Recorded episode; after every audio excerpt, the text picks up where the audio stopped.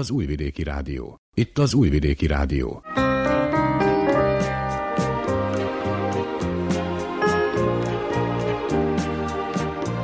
Egészségügyi mozaik.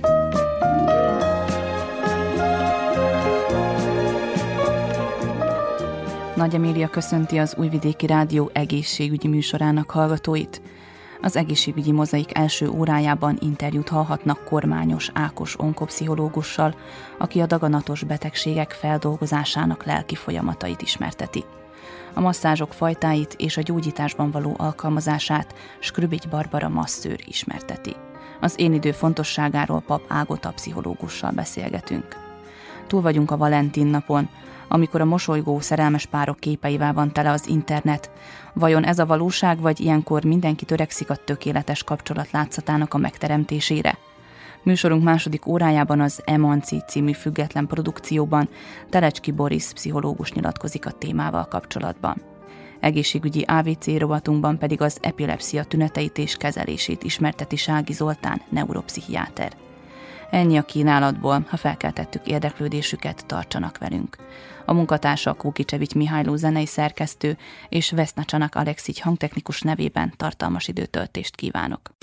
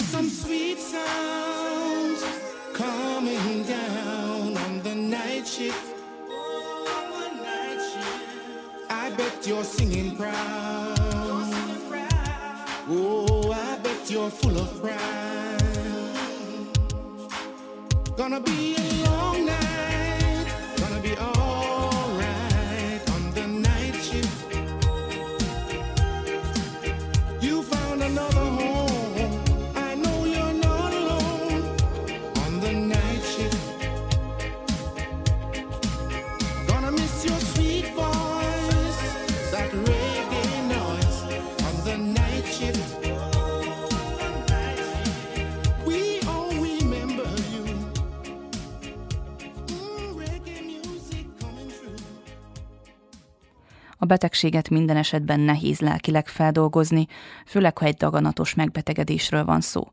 Ilyenkor kérhetjük az onkopszichológus segítségét, aki mind a beteg, mind annak családtagjai lelki problémáit enyhítheti, mondja a Zentáról elszármazott kormányos Ákos pszichológus író.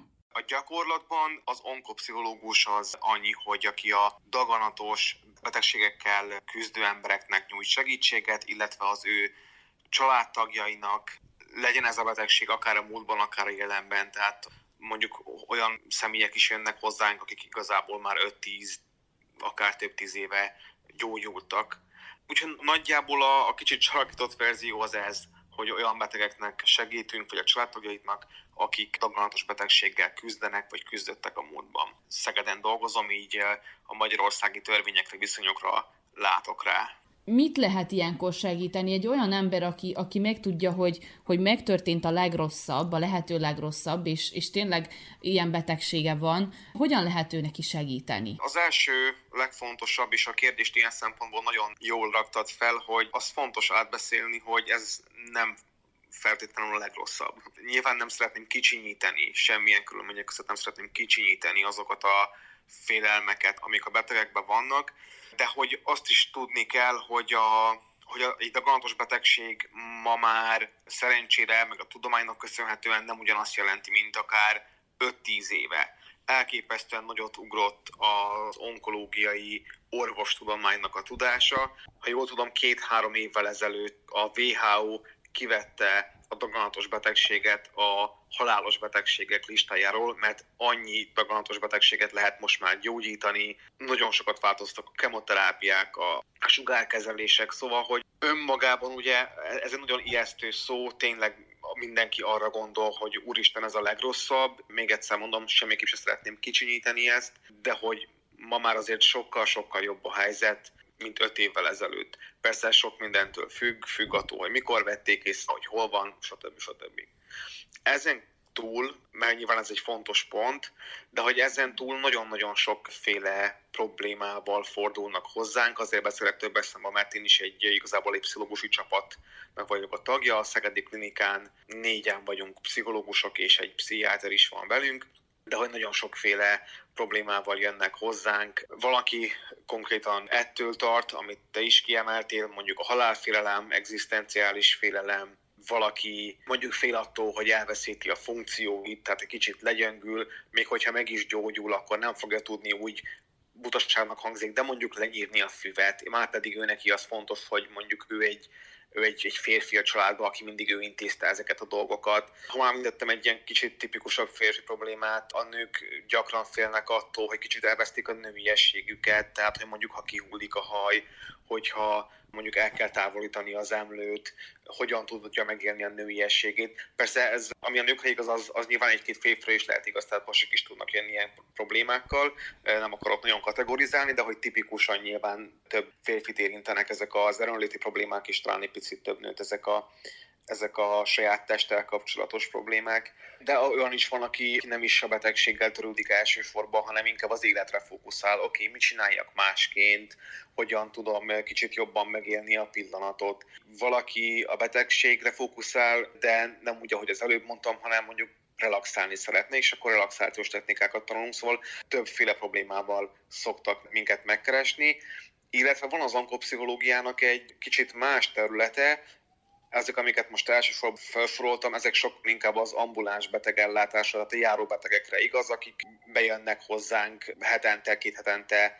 Van egy másik rész, ez pedig az osztályos munka.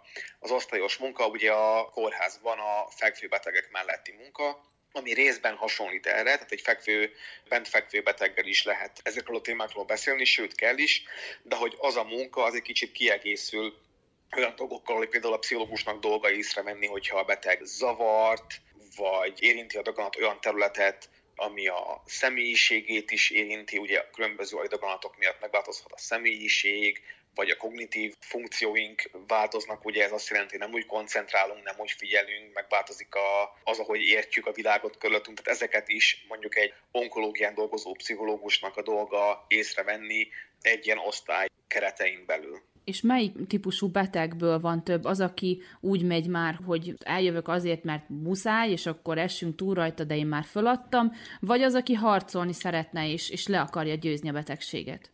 Ezt azért is nehéz pontosan megmondani vagy megítélni, tehát egyrésztről Kelet-Európában, ez Szerbiában is és Magyarországon is állíthatom, hogy így van, még egy kicsit még mindig ciki a pszichológushoz járni. Sokszor találkozunk azzal, hogy már pedig ő nem bolond, és akkor elutasítja a pszichológusi támogatás lehetőségét. A másik meg, hogy ez különösen igaz arra a korosztályra, akik az onkológiai betegeknek az zömét teszik ki. Szerencsére ritka, hogy nagyon fiatal emberekkel találkozunk az osztályon, de ez egy pszichológusi szempontból ez még nehezebb, hiszen az idősek nem úgy szocializálódtak számukra, pláne nehéz a pszichológustól segítséget kérni, egyáltalán érteni, hogy miben tud egy pszichológus segíteni. Szóval aki hozzánk eljut, vagy aki, akinek mi tudunk segíteni, ők többnyire azok, akik inkább szeretnének, akik ők is akarnak abba energiát fektetni, energiát belerakni, hogy ők, hogy ők jobban legyenek. Az osztályon ott van inkább egy olyan rálátásunk, rálátásom arra, hogy, hogy, hogy hányan kérnek ilyen segítséget, és hányan nem, mert ott hiszen nem tudnak nem a szemünk előtt lenni. Azt tudom mondani, hogy mindenki örül neki, hogy ott vagyunk, mint lehetőség, de mondjuk olyan fele-fele arányba valaki örül, hogy ott vagyunk, de nem, nem igényli. Tehát, hogy naponta két szót beszélünk, aki nem igényli a pszichológusi támogatást, oda is csak beszoktunk néhány szóra menni minden nap, de hogy talán a, az osztályra kerülő betegeknek a fele az, aki nem elutasító, de nem igényli azt, hogy egy pszichológus támogassa őt ezen az úton. És hogy történik maga a kezelés? Onnantól kezdve, hogy leül a páciens, hogy megy végbe egy ilyen kapcsolat? Nagyon változó, talán egy picit megint túloztam, szóval, hogy de sokféleképpen tud ez működni. Talán kívülről ez nem tűnik annyira izgalmasnak, hiszen a pszichológusról gyakran van a fejünkben ez a klasszikus kép, hogy a fekszik a diványon a kliens, és akkor a, a pszichológus meghallgatja és bőszen jegyzetel. Kívülről így néz ki akkor is, amikor valaki egy pszichonalízisbe megy, akkor is, hogyha valaki egy daganatos beteg, akkor is, hogyha valaki csak tanácsadásra jár. Szóval hetente tudunk találkozni a betegekkel, illetve attól függően, hogy ők hogy igénylik, lehet ez néha két hetente, az is lehet, hogy hetente többször, akkor inkább rövidebb időre, tehát nem ez a klasszikus 50 perces beszélgetés. Ezeknek különböző okai lehetnek ezeknek a variációknak. Az, hogy valaki mennyire mennyire van jó erőnlétben, tehát mondjuk, hogyha valaki egy nagyon-nagyon erős kemoterápiát kap, az nem tud mindig figyelni 50 percig, tehát lehet, hogy inkább egy héten kétszer 20 percet találkozunk. Rögtön szeretném hozzátenni, hogy ez ritka eset, szóval, hogy nem szeretném, hogyha a hallgató megijedne ezektől a szavaktól, hogy kemoterápia, meg, meg sugárkezelés, mert ma már ezek is, a mellékhatásaik is nagyon jól vannak csökkentve, szóval, szóval ritka ez, de hogy előfordul. Igény szerint beszélgetünk az előre kitalált témákról. Tehát nyilván amilyen témával jönnek hozzánk, arról a témáról tudunk így akkor heti rendszerességgel beszélni és menni valami cél felé. Az osztályos munka az annyiban más, hogy ez klinika válogatja, hogy hogy működik. A Szegedi Egyetem klinikáján, a Szegedi Kórházban az osztályra minden nap mennek a pszichológusok, minden nap találkozunk szinte minden beteggel, és váltunk néhány szót. Ez azonban nem meríti ki ezt a, ezt a hosszabb, akár 50 perces pszichológusi támogató beszélgetést, hanem azt két-három naponta szoktuk tudni megállítani a, a betegekkel, de hogy minden nap látjuk őket legalább néhány szóra tudnak szólni, hogyha baj van, hogyha úgy érzik, hogy most éppen szükségük van valami segítségre, vagy hogyha esetleg a pszichiátert is be kell vonni, akkor tudnak jelezni nekünk.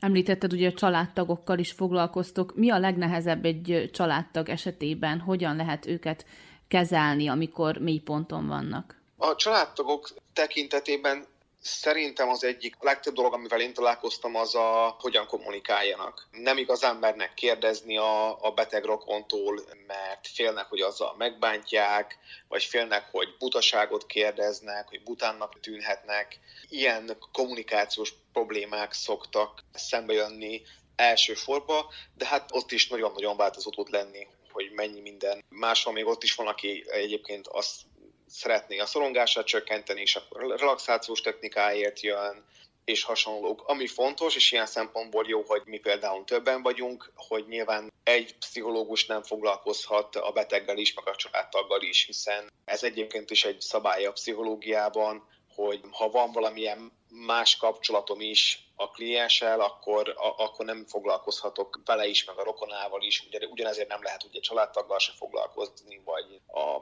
kollégáim szüleivel, tehát hogyha van egy másfajta kapcsolat is, akkor nem, nem szabad vállalni mindkét felet, és hát ilyenkor ezt nyilván kollégák között megbeszéljük, elosztjuk, hogy ki melyik problémával tud a legjobban foglalkozni, és aztán úgy visszük a, a betegeket vagy a klienseket tovább. Hogy ilyen pozitívan zárjuk a beszélgetést, amikor valaki meggyógyul, az után is ajánlott még pszichológushoz menni. Talán az is egy olyan öröm lehet, nem bánat, ugye itt már örömről beszélünk, amit lehet, hogy szintén nehéz feldolgozni. Igen, egy nagyon fontos kérdésre hívtad fel szerintem a figyelmet, ami két részből áll, vagy két gondolat is támad bennem ennek kapcsán. Az első gondolat az az, hogy igen, nekünk is, meg nekem is konkrétan volt olyan beteg, aki 15 évvel ezelőtt gyógyult meg, de két-három évente vissza jönni a klinikára a pszichológusokhoz egy olyan három-öt alkalomra, tehát nem egy hosszabb időre, de egy olyan egy hónapon keresztül heti egyszer eljön, és akkor megint át beszéljük, átrágja magát azon, hogy akkor mi is történt vele 15 éve, milyen volt a, hogy viselte a terápiákat, hogy nehéz volt, hogy most hogy van.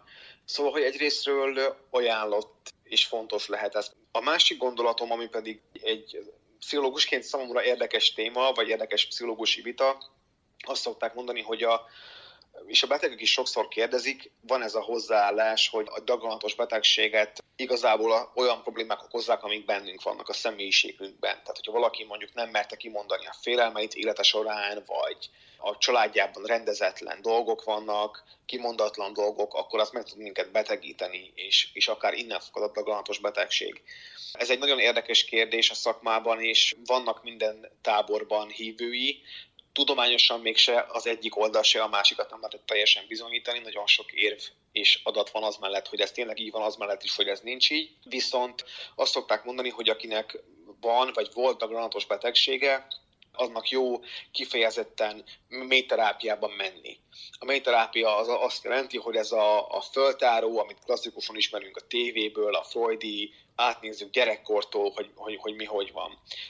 Ez viszont, miközben ezt nagyon szokták ajánlani, és pont azért, amit az előbb elmondtam. Tehát, hogy éppen azért szokták ezt ajánlani a daganatos betegeknek, mert ez tudja valóban föltárni ezeket a mélélektoni nehézségeket. Hogy miért nem lettek kimondhatóak a családba, hogy miért nem tud valaki jól kommunikálni mondjuk a dühét, meg a haragját, amik egyébként egy ilyen teljesen természetes, hogy néha dühösek vagyunk, meg, meg megharagszunk. Viszont és akkor itt jön az, amit kérdeztél, hogy én azt szoktam tanácsolni, hogy ez a mély lélektani terápia, ez szerintem is valóban jó, és sokat tud segíteni, de hogy én mindig azt szoktam tanácsolni a betegeknek, hogy ezt akkor csinálják, vagy akkor vágjanak bele egy pszichológusról egy ilyen munkába, hogyha már túl vannak a kezeléseken, túl vannak a daganatos betegségen, mert ez egy őrült nagy munka. Magunkkal való foglalkozás az egy nagyon-nagyon fontos, nagyon-nagyon, szóval nagyon sokkal tudunk belőle profitálni, egy nagyon szép dolog, de hogy pont ezek miatt nagyon-nagyon kemény meló is. És azt szoktam tanácsolni, és több kollégám is azt szokta tanácsolni, hogy ebben a minilektron terápiában ne akkor menjünk bele, ne akkor csináljuk, amikor még zajlik a, a kemoterápia, meg a sugárkezelés, meg, a, meg az orvosi időpontok. Ilyenkor inkább az akut betegség van, ilyenkor inkább csak szupportív terápiát csinálunk, ami azt jelenti, hogy abba támogatjuk a beteget, amiben éppen van, és nem megyünk mélyebbre, hiszen van most elég nehézség az életében. Szóval egészen visszakerekítsem a kérdésedbe a választ. Igen, szerintem nagyon-nagyon fontos járni, vagy fontos lehet nyilván nem akarom senkire ráerőszakolni a szakmámat, de hogy fontos lehet járni akkor is, hogyha már a daganatos betegségből kigyógyultunk, akár hosszú évek óta, és talán más is a pszichológussal való munka, hogyha, hogyha így megyünk vissza, amikor már túl vagyunk a nehezén, mert ilyenkor sokkal több lehetőségünk, időnk és energiánk van egy ilyen mély elektroni dologba belemenni, ami talán, amikor éppen a kezeléshez nem annyira tanácsos.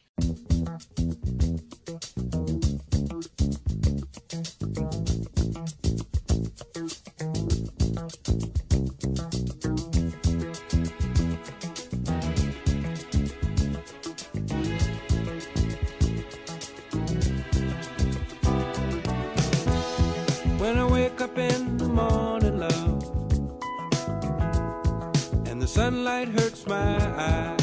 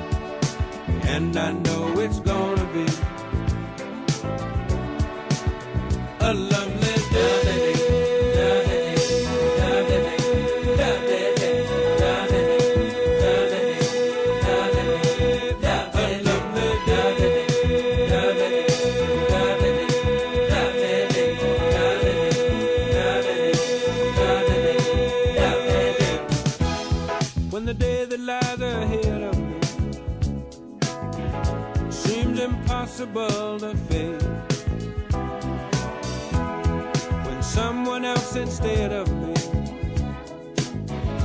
always seems to know the way. Then I look at you, and the world's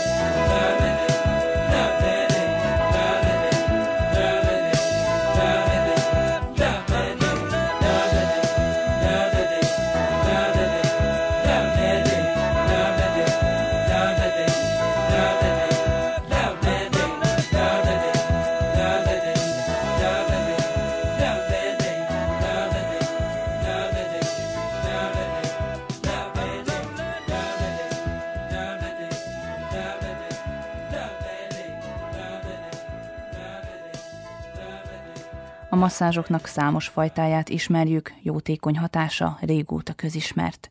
Izületi sérülésekkor, húzódásokkor is ajánlott a megfelelő masszázs igénybevétele, de olykor egy stresszes nap levezetésére is alkalmas, mondja Skrübigy Barbara masszőr. A masszázsnak a gyógyításba való jótékony hatásait egyre többen elismerik, és ebből kifolyólag egyre többen igénybe veszik, és egyre többen alkalmazzák. A svéd masszázs az izmokat és az inakat célozza meg direktben. A masszőr saját kezével különböző fogástechnikákkal hat, a kezelés helyén lévő izmokra konkrétan fellazítsa azokat, így általában azonnal érezhető, hogy csökken, megszűnik a feszülésből eredő fájdalom. Tehát ez a legjellemzőbb jótékony hatása neki illetve a masszázs fokozza a vérkeringést, fokozódik az anyagcsere, a nyirok áramlás, a salakanyagok sokkal könnyebben kiürülnek, illetve csökken a vérnyomás. A masszázsnak van egy stresszoldó hatása is. Mivel masszázs közben a bőr ingerlése által felszabadulnak boldogsághormonok, így a, az egyén, a vendég masszázs után sokkal lazábbnak, kiegyensúlyozottabbnak érzi magát, tehát jótékony hatással van a testre és a lélekre is. Így a rohanó mindennapokból az ember ugye kimozdulva időt szám magára, ugye eljön masszázsra, lefekszik az ágyra, kényelembe helyezi magát, el tud lazítani, és átadja magát a masszázsnak, közben ugye szól a háttérben a hangzene, tehát ez, ez egyértelműen gyógyír a léleknek is. Milyen fajtái vannak a masszázsnak? Most itt részben említettük, de egy kicsit részletesebben, tehát milyen fajtákra lehet felosztani? Sokfajta masszás létezik, főleg amit a gyógyászatban alkalmaznak, mint terápia. Ugye ezek között ide tartozik ugye a svéd masszás is.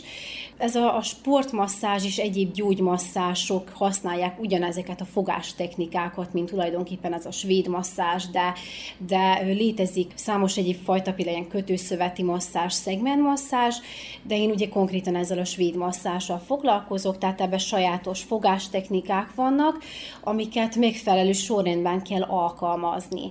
Ez a masszás fajta egy picit erőteljesebb, hiszen muszáj egy picit erőteljesebben masszírozni, hogy annak később legyen egy, egy, egy jótékony hatása, tehát hatása legyen, hogy szétnyomkodunk egy fájdalmas izomcsomót, akkor az valóban felazuljon, és ugye tehát, hogy szét lehessen nyomkodni. Ennek a masszázsnak vannak részmasszázsai, amik igénybe vehetők. Ilyen, tehát van külön arcmasszázs, külön karmasszázs, hát, láb, talpmasszázs, ezek ilyen félórásak így nagyjából, és van olyan, hogy teljes testmasszázs, ami egy órát vesz igénybe, és ebbe beletartoznak a karok, a lábak, a talpak és a hát és az emberek az alapján szokták megválasztani ezt a masszás területét, amit igényelnek, hogy hol van a legnagyobb fájdalmuk. Ezt most ugye úgy mondjuk főleg, hogy a saját magunk élvezetére, úgymond megnyugvására használjuk a masszázs, de mi az, amikor ajánlott masszázsra menni? Mikor van az? Mindig. Persze van néhány ellenjavalat a masszázsnak, viszont amikor ők nincsenek jelen, akkor mindig javasolt a masszázs. Tehát nem csak abban az esetben ajánlott, hogyha már problémai, fájdalmai vannak az embernek, hanem megelőzés céljából is. Az, aki mozgásszegény életmódot folytat, ülőmunkát végez, vagy egy olyan munkát csinál, amivel mindig egyoldalúan terheli a testét, annak előbb-utóbb felborul az izomegyensúlya, és hogyha nem tesz ellene, akkor ez a, ez a felborult izomegyensúlynál bizonyos izmok megnyúlnak, bizonyos izmok befeszülnek, berögzülnek, megrövidülnek, és ebből a feszülésből előbb-utóbb kialakul egy fájdalom.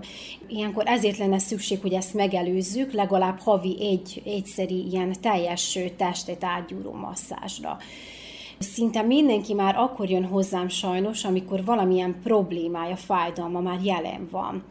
Leginkább a befeszült, becsomósodott izmok a fájdalom okozói. Ebben az esetben legalább heti egy alkalom ajánlott, és ilyen minimum 6-8 hétig, de ezt nagyon nagyban befolyásolja az, hogy mióta áll fenn a fájdalom, és hogy mi a fájdalom okozója. Sokszor hosszú évek vagy évtizedek problémáját kéne helyrehozni, ami egy hosszabb időt vesz igénybe, és itt különösen fontos lenne a kezelések folyamatossága és rendszeressége ha a feszes izmok okozója mondjuk egy izületi elváltozás, például egy kopás, akkor is lehet masszörhöz járni, és az izmok lazítása véget érdemes is, viszont csak masszázsal az alapbetegség nem gyógyul meg. Ilyenkor muszáj más terápiával együtt alkalmazni a masszást, hogy az alap probléma is megoldódjon, és mivel gyógytornász is vagyok, ilyenkor igyekszem hangsúlyozni a gyógytorna fontosságát. Itt említettük már egy mondatban, hogy létezik olyan is, hogy ellenjavallat, milyen esetben nem ajánlott a masszázs, milyen egészségügyi okok zárják ki? A masszázsnak van néhány kontraindikációja, amiket fontos szem előtt tartani.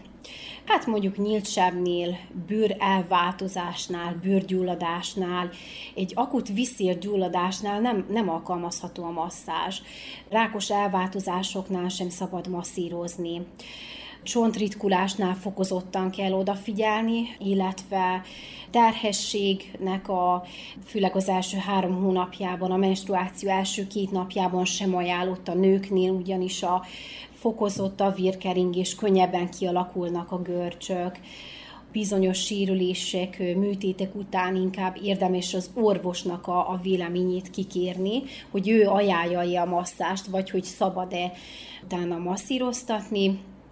illetve bizonyos pszichológiai betegségek, amik esetleg ki tudják zárni még a masszást. És milyen sérülések oldhatók meg a masszással? Itt is volt ugye pár utalás erre, most egy kicsit részletesebben, tehát mik azok a sérülések, amiket kifejezetten masszázsal lehet helyrehozni? Leginkább az izomeredetű elváltozások. Például az ülő életmódból adódó ilyen feszes, csomós nyakizomzatnak mondjuk a fellazítása.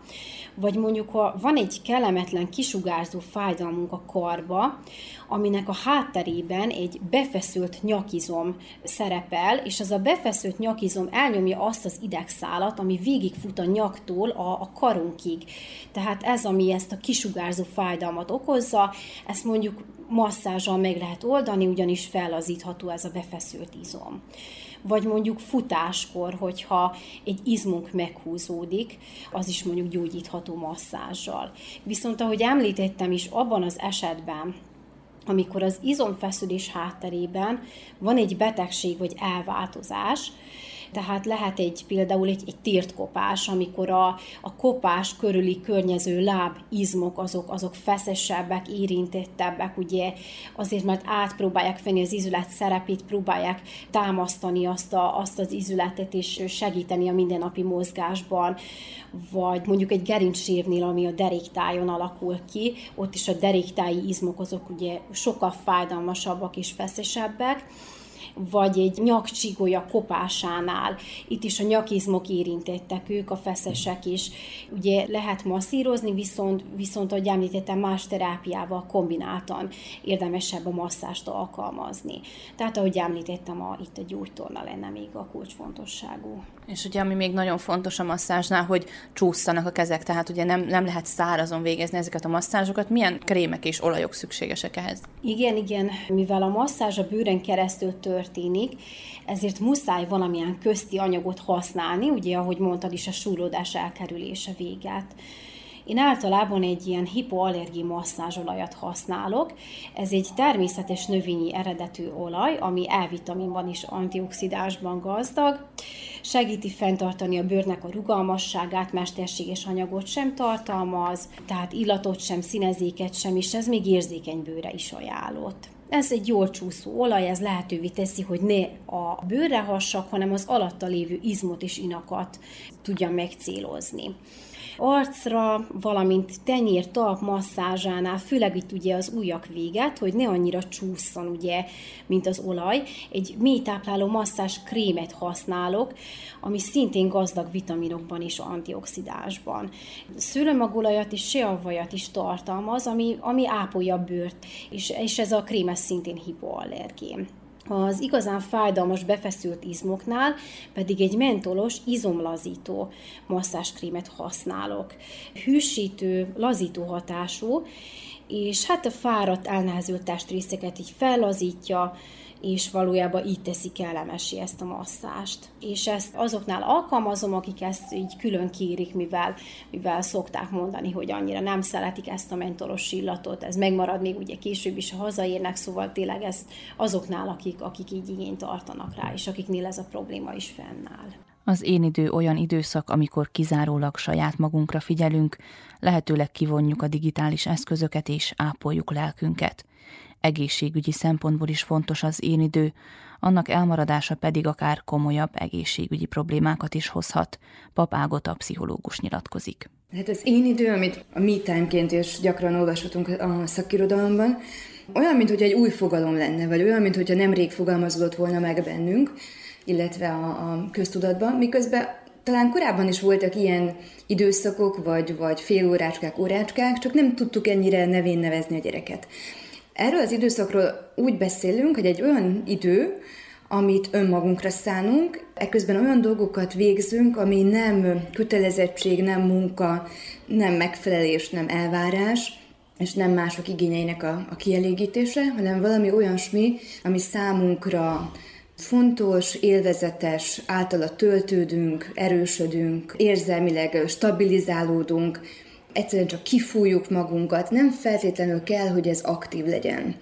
Nagyon sokfajta én idő van, és az én idő nem azonos a szabadidővel. Mert a szabadidőben sok mindent lehet végezni, ott másokhoz is tudunk kapcsolódni, ott lehet barátokkal is találkozni. Az, hogy a barátokkal való barátkozás én időnek számít-e, ez egy vitatandó kérdés, mert ilyenkor azért gyakran mások problémáit halljuk, vagy, vagy nehézségeit, és akkor megint nem feltétlenül a töltődésről szól számunkra az az időszak. Persze van olyan, aki, aki, akit azt tölt, hanem a sajátjával foglalkozik, hanem a máséval, egy kicsit kinevetve ezt a helyzetet, de azért ezek sokkal inkább olyan időszakok, amikor tényleg tudunk magunkra figyelni.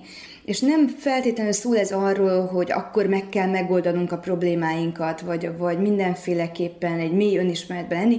Egyszerűen csak töltődni ebből az időszakból, hogy amikor visszalépünk ezt az időszakot lezárva az életünkbe, tehát folytatódik az, amit előtte befejeztünk, hogy akkor több erővel, több lelki erővel fussunk neki, vagy ne annyira vigyük a saját érzelmi nehézségeinket bele azokba az aktivitásokba, esetleg a gyereknevelésbe, vagy a párkapcsolatunkba, hanem hogy ott tudjunk úgy lenni, ahogyan úgy igazán szeretnénk, tehát a legjobb formánkban.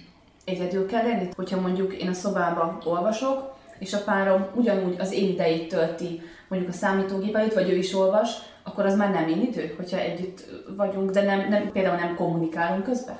Mi azt gondolom, hogy ezt tekinthetjük én időnek. A digitalizációt egy kicsit szeretjük ilyenkor kizárni. Ez érdekes, mert ma nagyon gyakran azt halljuk, hogy valaki átfutja a Facebook, vagy bármilyen közösségi oldalát, esetleg feltölt valamit, ami jó érzéssel tölti el, Elsősorban nem tekintjük ezt én időnek, mert hogy megint egyfajta digitális térben vesszük magunkat körül olyan ingerekkel, ami szólhat megfelelésről, szólhat valaminek a megmutatásáról. Ezek inkább az, amit mondott is, hogy olvasni, vagy csak úgy merengni, valaki ilyenkor jogázik, kicsit kényezteti a testét, elmegy egy masszázsra, elmegy egy sminkre, bármilyen olyan kezelésre, amiben ő jól érzi magát, és ott is egy másik emberrel van interakcióban azért, tehát nem feltétlenül kell, hogy egyedül legyünk az én időben, de azért az fontos, hogy ne problémákkal terhelt időszak legyen ez, hanem ez egy olyan lét, amiben azért az elengedés ott lehet. Tehát, hogy valami szolgáltatást például élvezünk, vagy számunkra van az vagy bármi. Érdekes megoldás kérdés az, hogy például egy koncertre elmenni, vagy színházba azt tekinthető-e én időnek, mert ott is ugye a tartalomtól, a minőségtől függően azért ez különböző dolgokat hozhat ki, de azért felfoghatjuk azt is, hogy egyfajta töltődés vagy erősödés, igen, talán még az is belefér. Mindenkinek szüksége van erre? Én azt gondolom, hogy igen. Nyilván ez a felnőttség velejárója. Azért egy gyereknek az én ideje más, mert mert ők azért kifejezik a játékon keresztül és azt, hogy szükségük van erre, és hogy az fontos, hogy ilyenkor számukra is egy kicsit kizárjuk a digitális világot, mert ez megint nem én idő, pláne mert beindított olyan kommunikációkat, amik elvehetnek belőlük, és nem hozzájuk adnak. Úgyhogy akkor javítanék, talán már a kamaszoknak is szükségük van én időre, tehát lehet ebbe bele nevelődni, vagy nevelni egy gyereket, de akkor ezt tiszteletbe is kell tartani. Tehát ha azt tanítjuk, hogy, hogy legyél egy kicsit el önmagaddal, csinálj valamit, ami neked fontos, vagy amit a jobban érzed magad, akkor ennek legyen egy eleje, egy vége, és legyen egy rendszeressége. És ugye az is érdekes, hogy ne várjunk azért egy-két alkalomtól csodákat. Tehát ez nem úgy történik, hogy beszervezem az adott napba az én időt, és akkor tutira jobban leszek, vagy iszonyatosan nem tudom, és stabilá válok. Ennek van egy folyamata, mire beépül a mindennapokban, mire, mire elfogadom azt, és elfogadja a környezetem is azt, hogy ez az én életem részévé válik mert azt gondolom, hogy nőként azért pont a szerepeinkből kifolyólag gyakran ott van ez a lelkismeretfordulás, hogy de hogy megengedhetem-e magamnak, vagy, vagy ez rendben van-e, nem kellene inkább ilyenkor valami hasznosabbat csinálom, és a jó válasz erre az, hogy egyrészt megengedhetem, hiszen fontos, hogy szeressük önmagunkat ennyire, másrészt azzal másoknak is jót teszünk, hogyha mi jól vagyunk, de elsősorban önmagunknak, harmadrészt pedig ez nem arról szól, hogy akkor most innentől fogva ellustulunk, és akkor órákon át én időzünk, ez lehet fél óra, ez lehet 20 perc, ez lehet egy óra, tehát nem kell egy egész napot el én időzni, mert az tényleg nem az már, az más. Az akkor egy kirándulás, vagy nyaralás, vagy pihenés, vagy üdülés, vagy wellness spa, az egész másról szól, és ne is keverjük össze a kettőt, de hogy ez egy olyan rövid időszak, amit azért lelkiismeret fújdalás nélkül tudunk, vagy kellene, hogy tudjunk végezni, vagy szentelni önmagunknak. és amikor sokáig ezt nem tudjuk megtenni, akkor annak vannak negatív következményei? Tehát kicsaphat az valahol egy idő után, hogy, hogy nem szántunk elég időt magunkra? Én azt gondolom, hogy ha ezt nem építjük be az életünkbe, akkor ugye környezet is megszokja, hogy mi mindig készen állunk, mindig szolgálatra készen állunk, és ott vagyunk, és elérhetőek vagyunk, és ezzel sem az elutasítás, hanem inkább az én határainkat jelöljük ki, hogy rendben van, itt vagyok, persze segítek, vagy ha kell, akkor megteszem, hiszen miért ne tenném meg, és vannak dolgok, amiket meg nyilván nem fogok megtenni, mert már vagy nem a mi dolgunk, vagy mert nem egyedül akarjuk, de hogy van egy időszak, amire nekünk van szükségünk. Tehát ugye ez nagyon furcsa, mert hogyha ezt rosszul képviseljük, akkor ez tűnhet úgy, mint egy narcisztikus embernek a megnyilvánulása. Ha ezt jól vagy megfelelően vezetjük be, akkor azért a környezet is felismerheti, hogy Hát persze, hát miért nem kaphatna egy fél órát, amikor egy kicsit el van. A saját példámból kifolyólag nekem ezek a az esti fürdés ideje például. Tehát én olyankor befekszem a kádba, be kell vallanom, hogy egy 20 percet ott fekszek a kádba, és ez tényleg egy ilyen lazulás. Tehát, hogy, hogy akkor úgy el, el vagyok, mint a tök, de hogy utána ilyen, nyilván egy nap lezárása is ez számomra, nem csak, a, nem csak az én idő, nem fogok délután befeküdni a kádba csak azért, hogy én időzzek, tehát akkor tudom beépíteni, akkor tudom megengedni, és ezt így elfogadta a család, hogy olyankor az anyu egy kicsit tovább van a fürdőszobában, mert lazul. Tehát, hogy, hogy lehet ezt jól is csinálni, anélkül, hogy, hogy megbolygatna valamit, vagy hogy esetleg túl nagy alkalmazkodást igényelne a környezettől. És fontosnak tartom, hogy beépítsük, mert kiéghetünk, kimerülhetünk, a stressz eluralkodhat, és abból aztán mindenféle testi tüneteink is lehetnek. És mennyire mehet az élidő pszichológiai fontosságának a kárára az, hogyha hogyha én ezt már úgy csinálom, hogy, hogy nekem ez ma kell, és én ezt ma meg kell csináljam ezt az öt percet, amit magamra szánok. Hogyha nem spontán jön arra, Ha ez nincs úgy beépülve, hogy ne jelentsen egy olyan rugalmasságot, ha nem jön össze, akkor egy elodázom, vagy átteszem a másik napra. Kérdés, hogy ez én időe, vagy egy kicsit annak a szükséglete, hogy megpihenjek. Mert néha az is van, hogy adjatok nekem egy 5-10 percet, kinyújtsam a lábamat, hogy tehát hogy az alvás az ugye nem feltétlenül én idő, vagy egy picit csak, hogy, hogy magamra tudjak, hogy összeszedjem magam. Nagyon sokszor ez a beállás akkor mutatkozik meg leginkább, hogy ennek az igénye, amikor hazaérünk a munkából, és még nem tudunk átállni a családra, vagy, a, vagy az otthoni folyamatokra, benne vagyunk egy flóba, egy olyan folyamatban, ami, ami más felé víz bennünket, és abban is jól érezhetjük magunkat, tehát olyankor azért nem fogunk véget vetni egy, egy jó érzésnek, vagy egy ilyen, ilyen áramlatnak csak azért, mert elérkezett a 4 óra 5 perc, amikor az én, én időm elindulna. Tehát a rugalmasság az segíthet bennünket ebben, és nem feltétlenül csak időhöz vagy időponthoz kötődik ez, hanem inkább helyzethez vagy az adott helyiséghez. Az is lehet, hogy nincs minden nap olyan én időm, hanem egyik nap kevesebbet tudok erre szánni, és vannak azok a napok, amikor ezek hosszabban tartanak, mint egy ilyen szépséggápolási, vagy egy nem tudom milyen szolgáltatás alatt, azért azok ritkán vannak fél óra alatt, inkább egy órások. Tehát, hogy nagyon fontos, hogy ez ne legyen görcsös hogy ne kényszer legyen, hogy akkor most itt van az én időm, mert akkor funkcióját veszíti, akkor olyan lenne, mint hogyha egy újabb megfelelés lenne, aminek nagy valószínűséggel nem is fogok eleget tenni, vagy megfelelni, és akkor meg megint kudarc élményem lesz, tehát ezt ne csináljuk. És kell, de hogy tudatban ott legyünk, mert ugye említettük az előbb az olvasást, akkor nem feltétlenül magunkra figyelünk, hanem az adott történetre, amit olvasunk. Viszont a számítógépet meg ugye mondtuk, hogy azt, azt meg kizárnánk. Az olvasás, ugye ha egy jó olvasmányunk van, akkor az úgy magával húz, ilyenkor inkább nehéz leállni, ez az én tapasztalatom, de akkor tudunk, nem tudom, ilyen kis belső határokat szabni, hogy akkor egy, legalább egy 30 oldalt, hadd olvassak el, vagy akkor egy fejezet lezárásánál, vagy na jó, azt a gondolatot akkor végigviszem, az olvasmány még azért érdekes, mert nem lehet mindig ott abba hagyni az olvasás folyamatát, ahol becsukom a könyvet, hanem az ugye tovább megy bennünk, és hogy én azért ehhez hozzászámolnám még azt az időt, amíg azt úgy lezárjuk, és visszacsöppenünk a mindennapokba mert egyébként ebbe az álom világba, vagy ebbe a, a fantázia világban leszünk még egy darabig, és ez megint nagyon furcsa működést indukálna. Tehát, hogy lehet ilyen tematikus, és lehet változtatni ennek a hosszán is, vagy lehet az, az én időt igazítani azért az igényeinkhez is, persze. Én te, én te, én te, én te,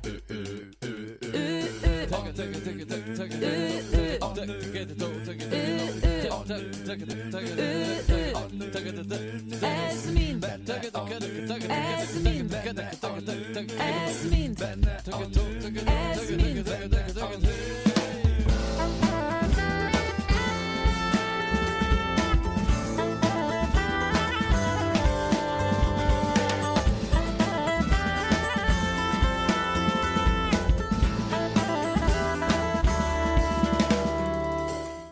Emanci, a női leg. Női témák nem csak nőknek. Minden héten az Újvidéki Rádióban.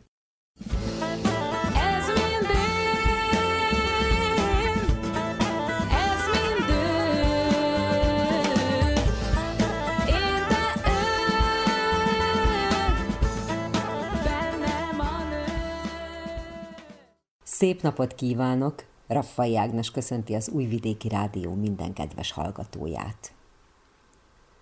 A február hónap sok mindenről szólhat. Van, aki ekkor érzi, hogy végre beindult az új év.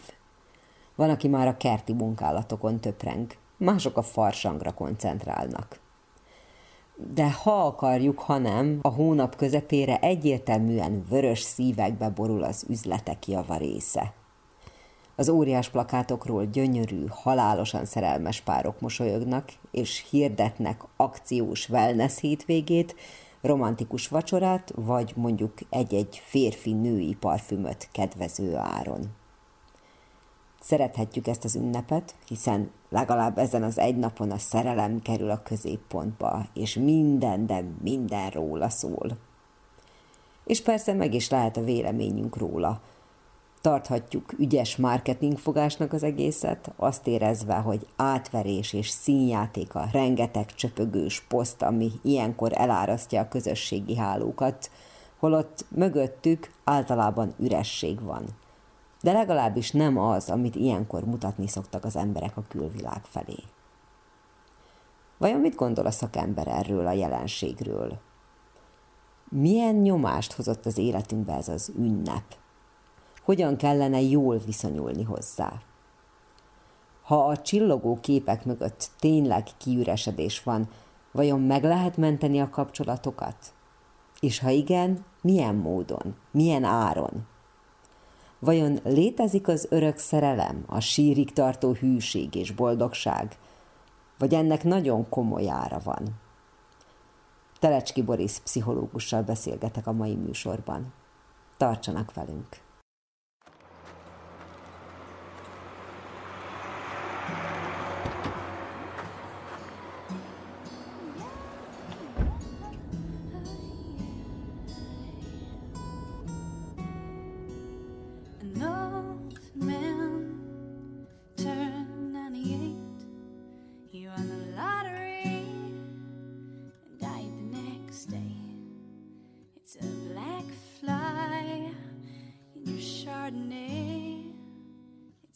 death.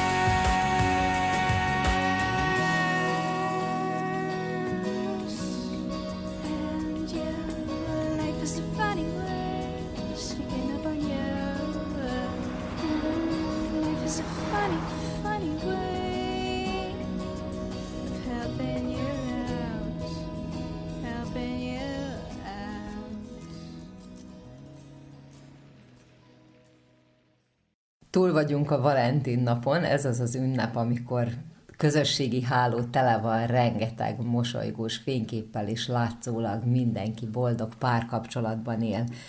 Hogyha nem a fiatalokra gondolunk, hanem a már néhány vagy több éve házasságban élőkre, meg lehet figyelni egy általános tendenciát, hogy egy idő után kiürülnek a kapcsolatok?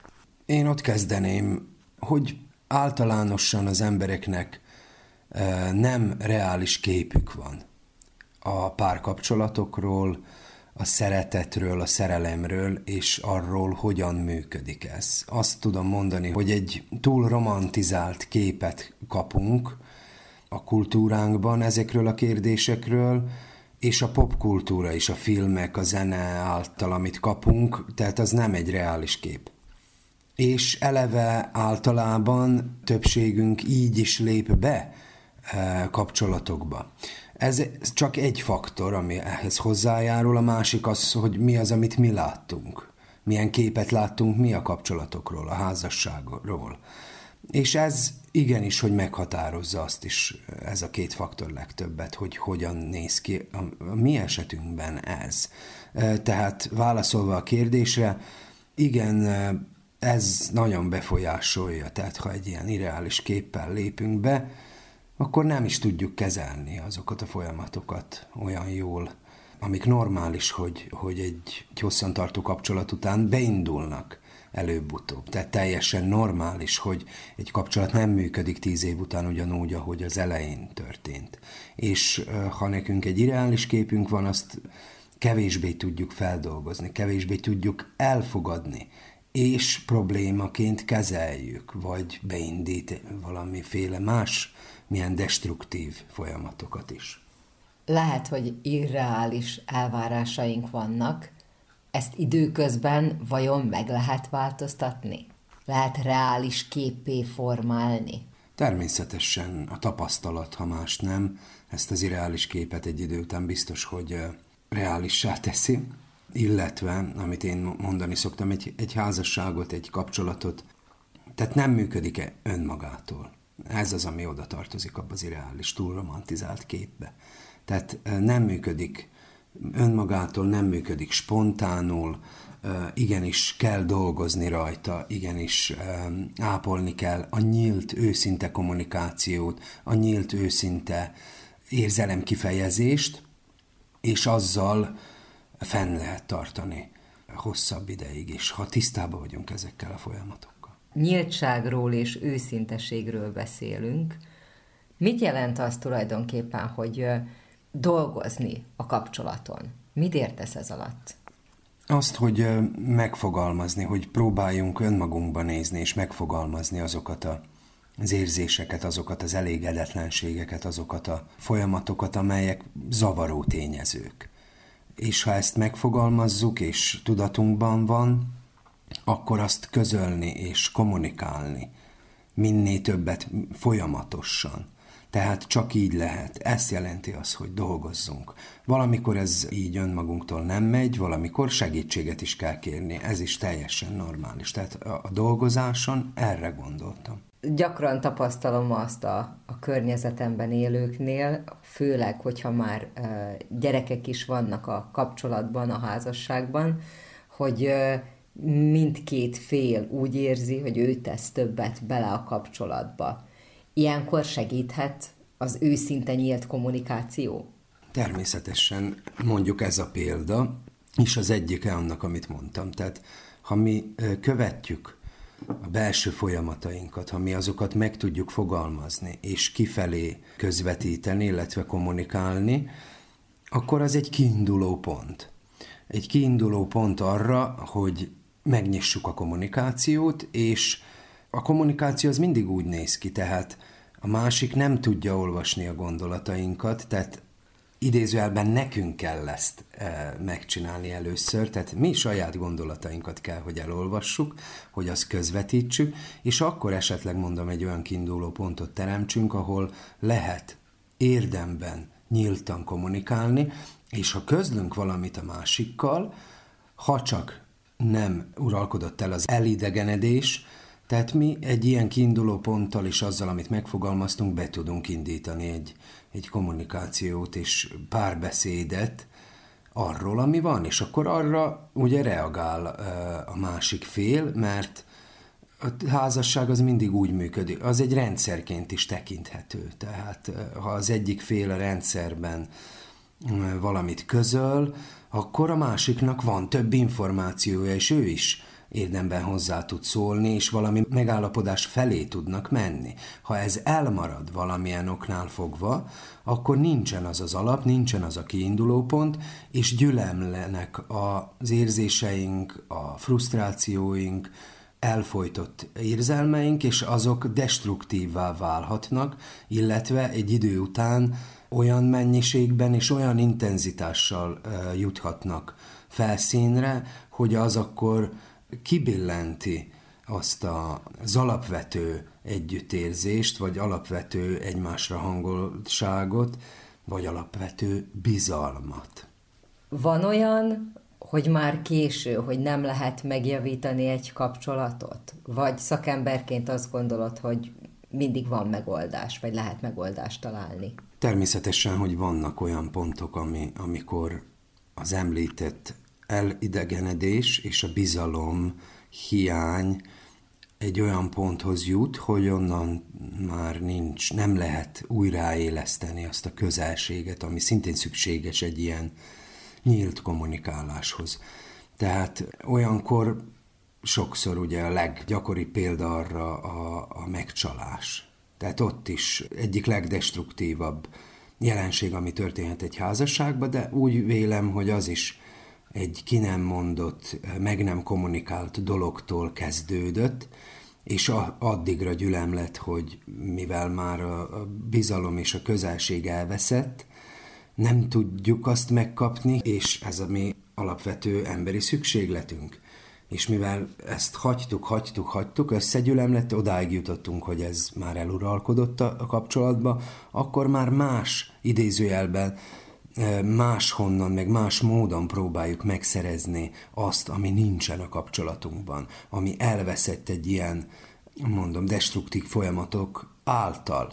És olyankor valóban már nincs visszaút, hogy ez kinél mikor jön, meg mi a jele ennek, hát talán az, hogy már egyszerűen nem tudunk kommunikálni, és nem állunk közel egymáshoz nem tudunk egymásra hangolódni, nem tudjuk felidézni mindazokat az érzéseket, illetve közös pontokat, amelyek miatt igaziból mi kapcsolatba is léptünk. Tehát ha már ez van, akkor, akkor például egy ilyen destruktív folyamatba fordulhatunk. Ez nem jön már hónapra. Állítom, hogy azok, akik már odáig jutnak, hogy megcsalják a párjukat, már előtte egy ilyen folyamatnak voltak kitéve. Tehát ez az út aztán már nagyon nehezen fordítható vissza. Na most ez csak az egyik destruktív erő a kapcsolatban, egyik példa rá, Tehát vannak más példák is, vannak olyan példák is, hogy mivel nincsen kapacitás, nincsen pszichikai erő, nincsen pszichikai kapacitás arra, hogy, hogy megtörténjen ez a csere, ami normális, hogy egy kapcsolatban előbb-utóbb megjelenik, és muszáj valamit megkommunikálni. Ha az nem történik, tehát más módon is, és más destruktív és toxikus dolgok is előléphetnek, ez egy összetett kérdés, tehát nem csak a csalás természetesen, az erőszak is az egyik formája ennek, hogy ilyenkor az a megoldás felé folyamodunk, amit láttunk, amit ismerünk az erőszakban, ez, ez szinte törvényszerűen működik.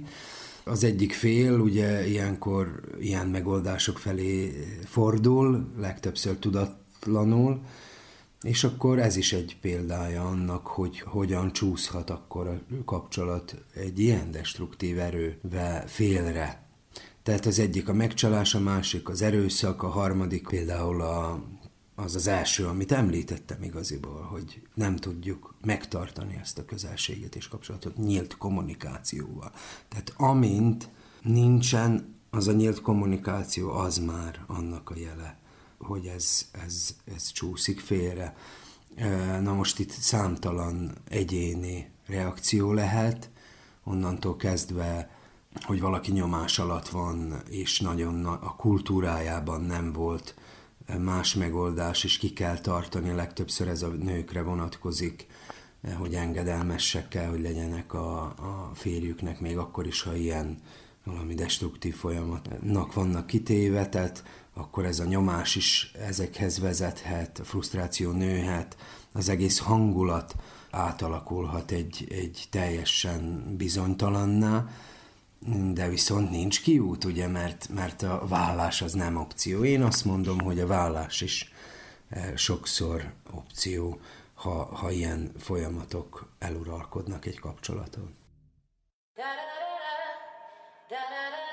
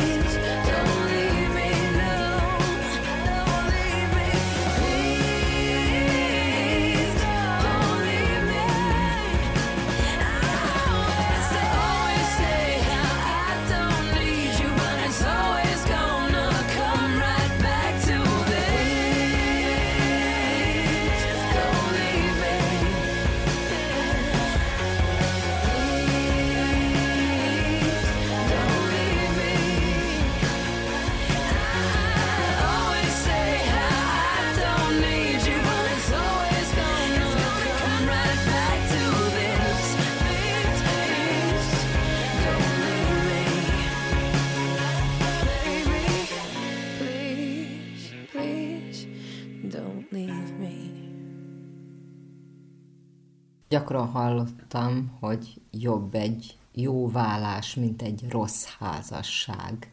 Ezzel csak megerősítem ezt az előbbi mondatomat, tehát um, valóban, főleg, hogy gyermekekről van szó, az, hogy ilyen hangulatban, ilyen viszonyok között nőjenek fel, az sokkal károsabb a számukra, mint hogy egy vállással ugye ezeket a folyamatokat megállítjuk gyakorlatilag, és akkor legalább nincsenek kitéve. Na most az, hogy a gyerekek teljes mértékben megússzák, és nem lesz abszolút semmi következményük annak, amiben élnek, az nem reális, de hát most arról beszélünk, hogy mi a kevésbé rosszabb dolog. De sokszor van olyan is, hogy, hogy egyértelműen jó döntés az, hogy egy kapcsolatnak vége, ha már annyira destruktívvá válik. Tehát itt, itt abszolút meg tudom ezt erősíteni. Ha olyan messzire mennek a dolgok, ha már a gyerekekre is káros hatással vannak, ha gyerekek folyamatosan egy ilyen hangulatban nőnek, akkor egyértelműen, hogy jobb válasz az, hogy akkor legalább szakítjuk meg azt a hangulatot. Na most ez is egy külön történet, hogy utána mi van, de, de legalább nincsenek minden nap kitéve, és nem látják azt a példát, amit később ugye ők is, amikor felnőnek, ismétlik, mert más nem láttak, nem más nem tudnak. Ilyenkor mondom, épp ezért fontos, hogy azt a rossz példát is megszakítsuk egy vállással akár. Tep tum tararum, tep tum tararum, tep tum tararum, tep tum tararum. A különböző ünnepek, mint amilyen például a Valentin nap is, milyen nyomást helyezhetnek az emberekre? Ha a kapcsolatokról és a házasságról beszélünk, akkor természetesen ezek a dátumok, többek között a Valentin nap is egy olyan fajta nyomást helyeznek, hogy eh, azon a napon, vagy abban az időszakban mm, muszáj, hogy jól érezzük magunkat, muszáj, hogy, eh, hogy jó legyen a kapcsolatunk még akkor is, ha netán valami nehezebb időszakban is van a kapcsolat. Tehát ilyenkor ez nem jó hatással van, mivel egyrészt nem azt az őszinteséget és az egymásra hangolódást és a megértés egymásnak az állapotának vagy a lelki világának a megértését biztatja, hanem pont azt, hogy felszínesen próbáljunk úgy csinálni, mintha ugye minden rendben van, illetve ilyen irányból jön az a nyomás. Ezeken a napokon természetesen ott van még ez a amit a fogyasztói társadalom valóban úgy elvár tőlünk, ilyen irányból is jön a nyomás, hogy akkor egy virággal vagy egy vacsorával azt a téves tudatot vagy képet kelti ez a nyomás, hogy, hogy egy ilyen figyelmességgel ezeken a napokon igaziból megtehetjük, hogy varázspálcával eh, minden romantikus és szép legyen. Tehát ezt az irreális képet a szeretetről, és a szerelemről, és a házasságról, és a kapcsolatokról erősíti eh, az ilyen ünnep, és hát ott van a fogyasztói eh, nyomás is, hogy csak venni, venni, venni, fogyasztani, fogyasztani. Tehát ezt a kapitalizmusba beleillettek sajnos ezek a dátumok, és akkor nem arra szolgálnak, hogy átgondoljuk, hogy próbáljunk lényegesen újra közelséget eh, ápolni, vagy, vagy növelni, vagy építeni, hanem éppen, hogy ilyen felszínes cselekedetekkel ugye ez csak múljon el, és közben ugye profitáljanak azok, akiknek kell ilyenkor profitálni. Viszont, hogyha megfordítjuk, akkor mondhatjuk azt is, hogy legalább ezen az egy napon miért nem viszel el egy romantikus vacsorára, vagy legalább nőnapkor megérdemlem azt a, nem tudom, szálvirágot. Természetesen én a káros hatásról beszéltem, azokról a jelenségekről, amelyek szintén jellemzőek mostanában a társadalmunkban, ami, ami ezt a dátumot illeti, de én megint azt válaszolom, vagy ahhoz ragaszkodok, hogy kapcsolatot, közelséget nem kell úgy építeni, hogy anyagias dolgokkal próbáljuk ezt elérni egy napon, hanem ezt folyamatosan, mondom, egymásra hangolódással, együttérzéssel, megértéssel, elfelé kell igyekezni, és biztatni egymásnál ezeket a dolgokat, és akkor, akkor meg lesz az egyensúly. Tep tum tararum, tep tum tararum, tep tum tararum, tep tum tararum. Kedves hallgatóink, ennyi fért mai műsorunkba, melyben Telecski Boris pszichológussal beszélgettem. Köszönöm figyelmüket. A szerkesztő Raffai Ágnes mára búcsúzik Önöktől.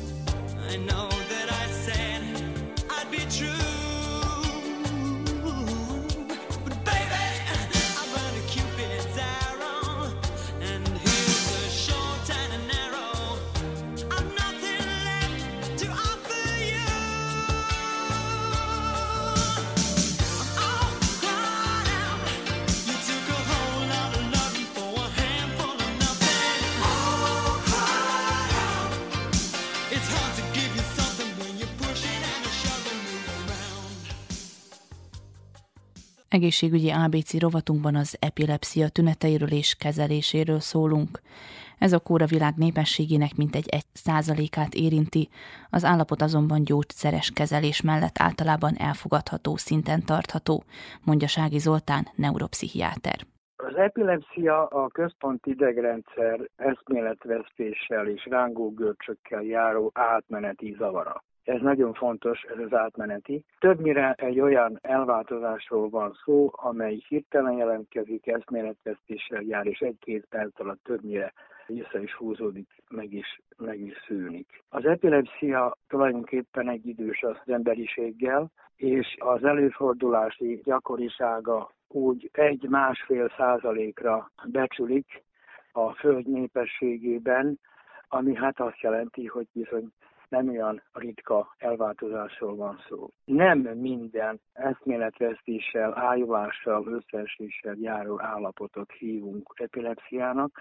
Ahhoz, hogy az epilepsia diagnózisát föl tudjuk állítani, ahhoz legalább kettő rosszul létnek, rohamnak kell játszódnia, és e, nyilvánvalóan, hogy ezt követően olyan vizsgálati módszereket kell alkalmazni, amelyekkel a jelenlétét ki tudjuk mutatni. Ekkor beszélünk csak epilepsziáról, epilepsia betegségről.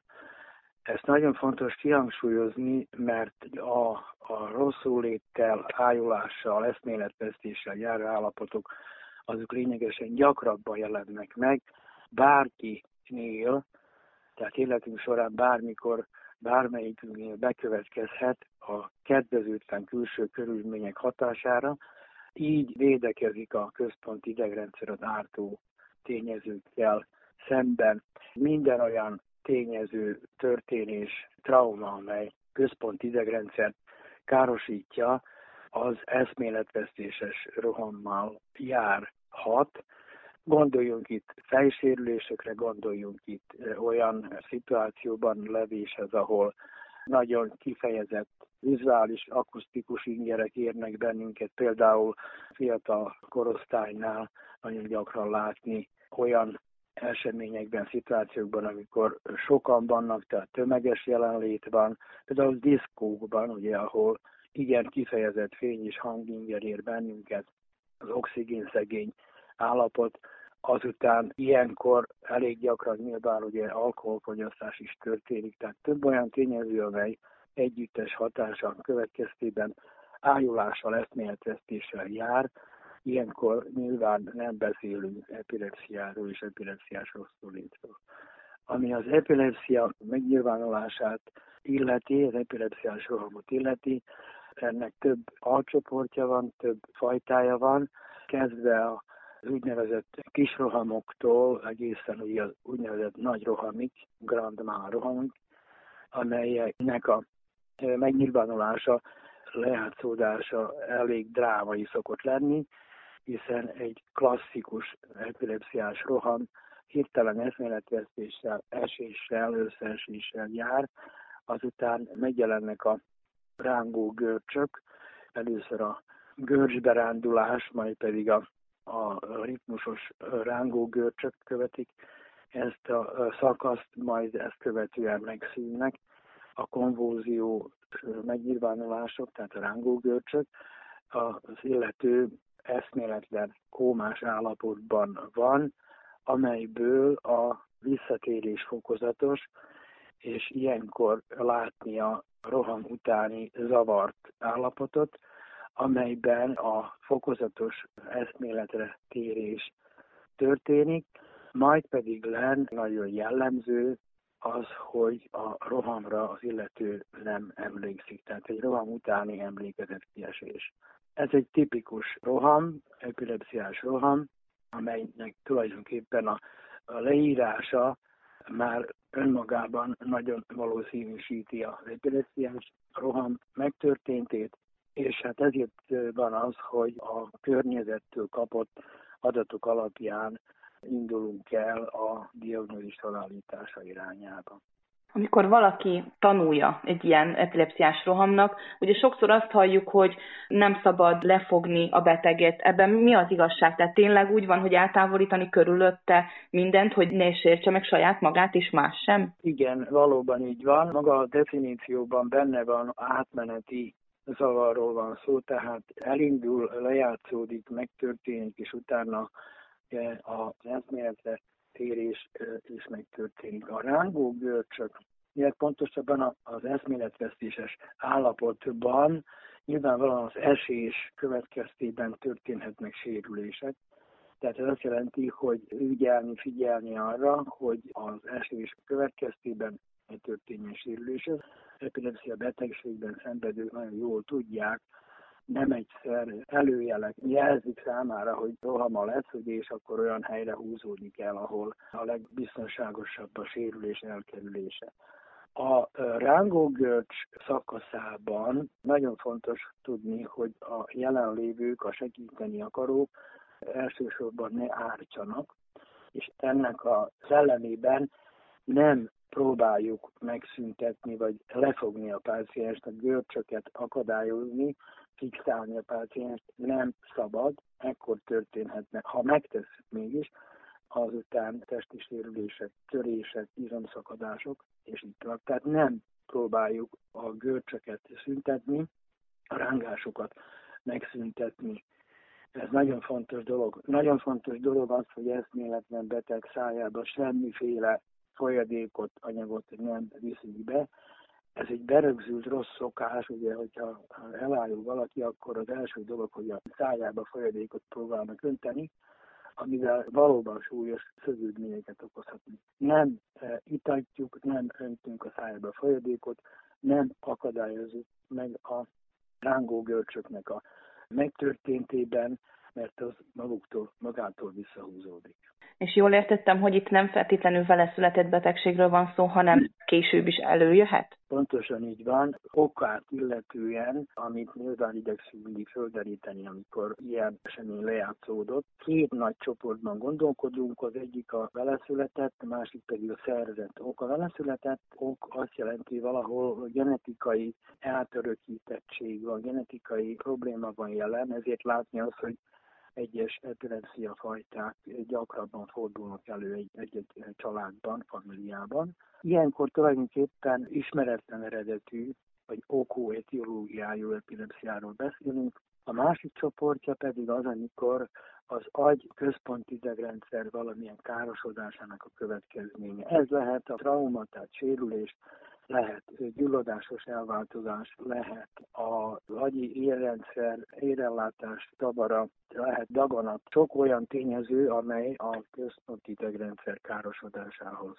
vezet. Említette ugye a, a világ lakosságának ugye egy százalékát. Szerbiára van-e kimutatás? Szerbiában is tulajdonképpen ez a gyakoriság, előfordulási gyakoriság, úgyhogy az adatok itt nem térnek el lényegesen. Azt is jelenti, ugye, hogy nem kis számban van jelen. Én most konkrét adatot nem tudnék mondani, de az egy-másfél százalékos utána számolással azért ott vagyunk valahol a néhány százezernél. Tudni kell azt, hogy nem ritka betegségről van szó, és tudni kell azt, hogy olyan betegségről van szó, zavarról van szó, amely jól kezelhető és jól karbantartható. Gyógyszerekkel gondolom. Természetesen a epilepsia kezelése gyógyszeresen történik a legtöbb esetben. Olyankor, amikor valamilyen diagnosztikus eljárással konkrét, például daganat, valamilyen ér malformáció elváltozás, vagy ér elváltozás. Olyankor, amikor valamilyen fokális gyulás van, ilyenkor az idegsebészeti eljárásokat is alkalmazzuk. Alapkezelés azonban mindig a gyógyszeres kezelés, az antiepileptikumok azok, amelyeket az epilepsia betegségben alkalmazunk, az epilepsia ellenes szerek, amelyiknek elég széles skálája áll ma már rendelkezésre, és a, az epilepsia betegségek 80-81%-a rohammentes sem tartható, tehát a gyógyszerek megfelelő kezelésével rohammentes életmódot lehet folytatni. Kedves hallgatóink, Önök az Újvidéki Rádió egészségügyi műsorát hallották, amelynek első órájában interjút hallhattak kormányos Ákos onkopszichológussal, aki a daganatos betegségek feldolgozásának lelki folyamatait ismertette. A masszázsok fajtáiról és a gyógyításban való alkalmazásukról Skrübics Barbara masszőr mesélt. Az én idő fontosságáról pap Ágota pszichológussal beszélgettünk. Túl vagyunk a Valentin napon, amikor a mosolygó szerelmes párok képeivel van tele az internet. Vajon ez a valóság, vagy ilyenkor mindenki törekszik a tökéletes kapcsolat látszatának megteremtésére? Műsorunk második órájában az Emanci című független produkcióban Telecski Boris pszichológus nyilatkozott a témával kapcsolatban. Majd ezt követően egészségügyi ABC rovatunkban az epilepsia tüneteit és kezelését ismertette Sági Zoltán neuropszichiáter.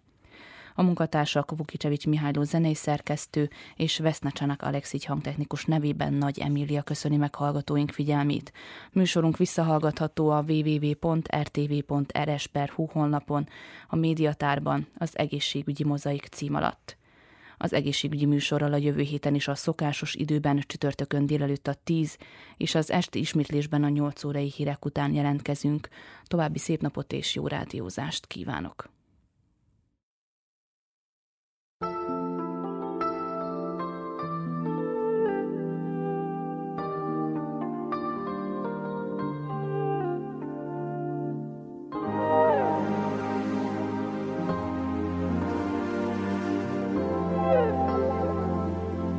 Stereophile 1 is back channel.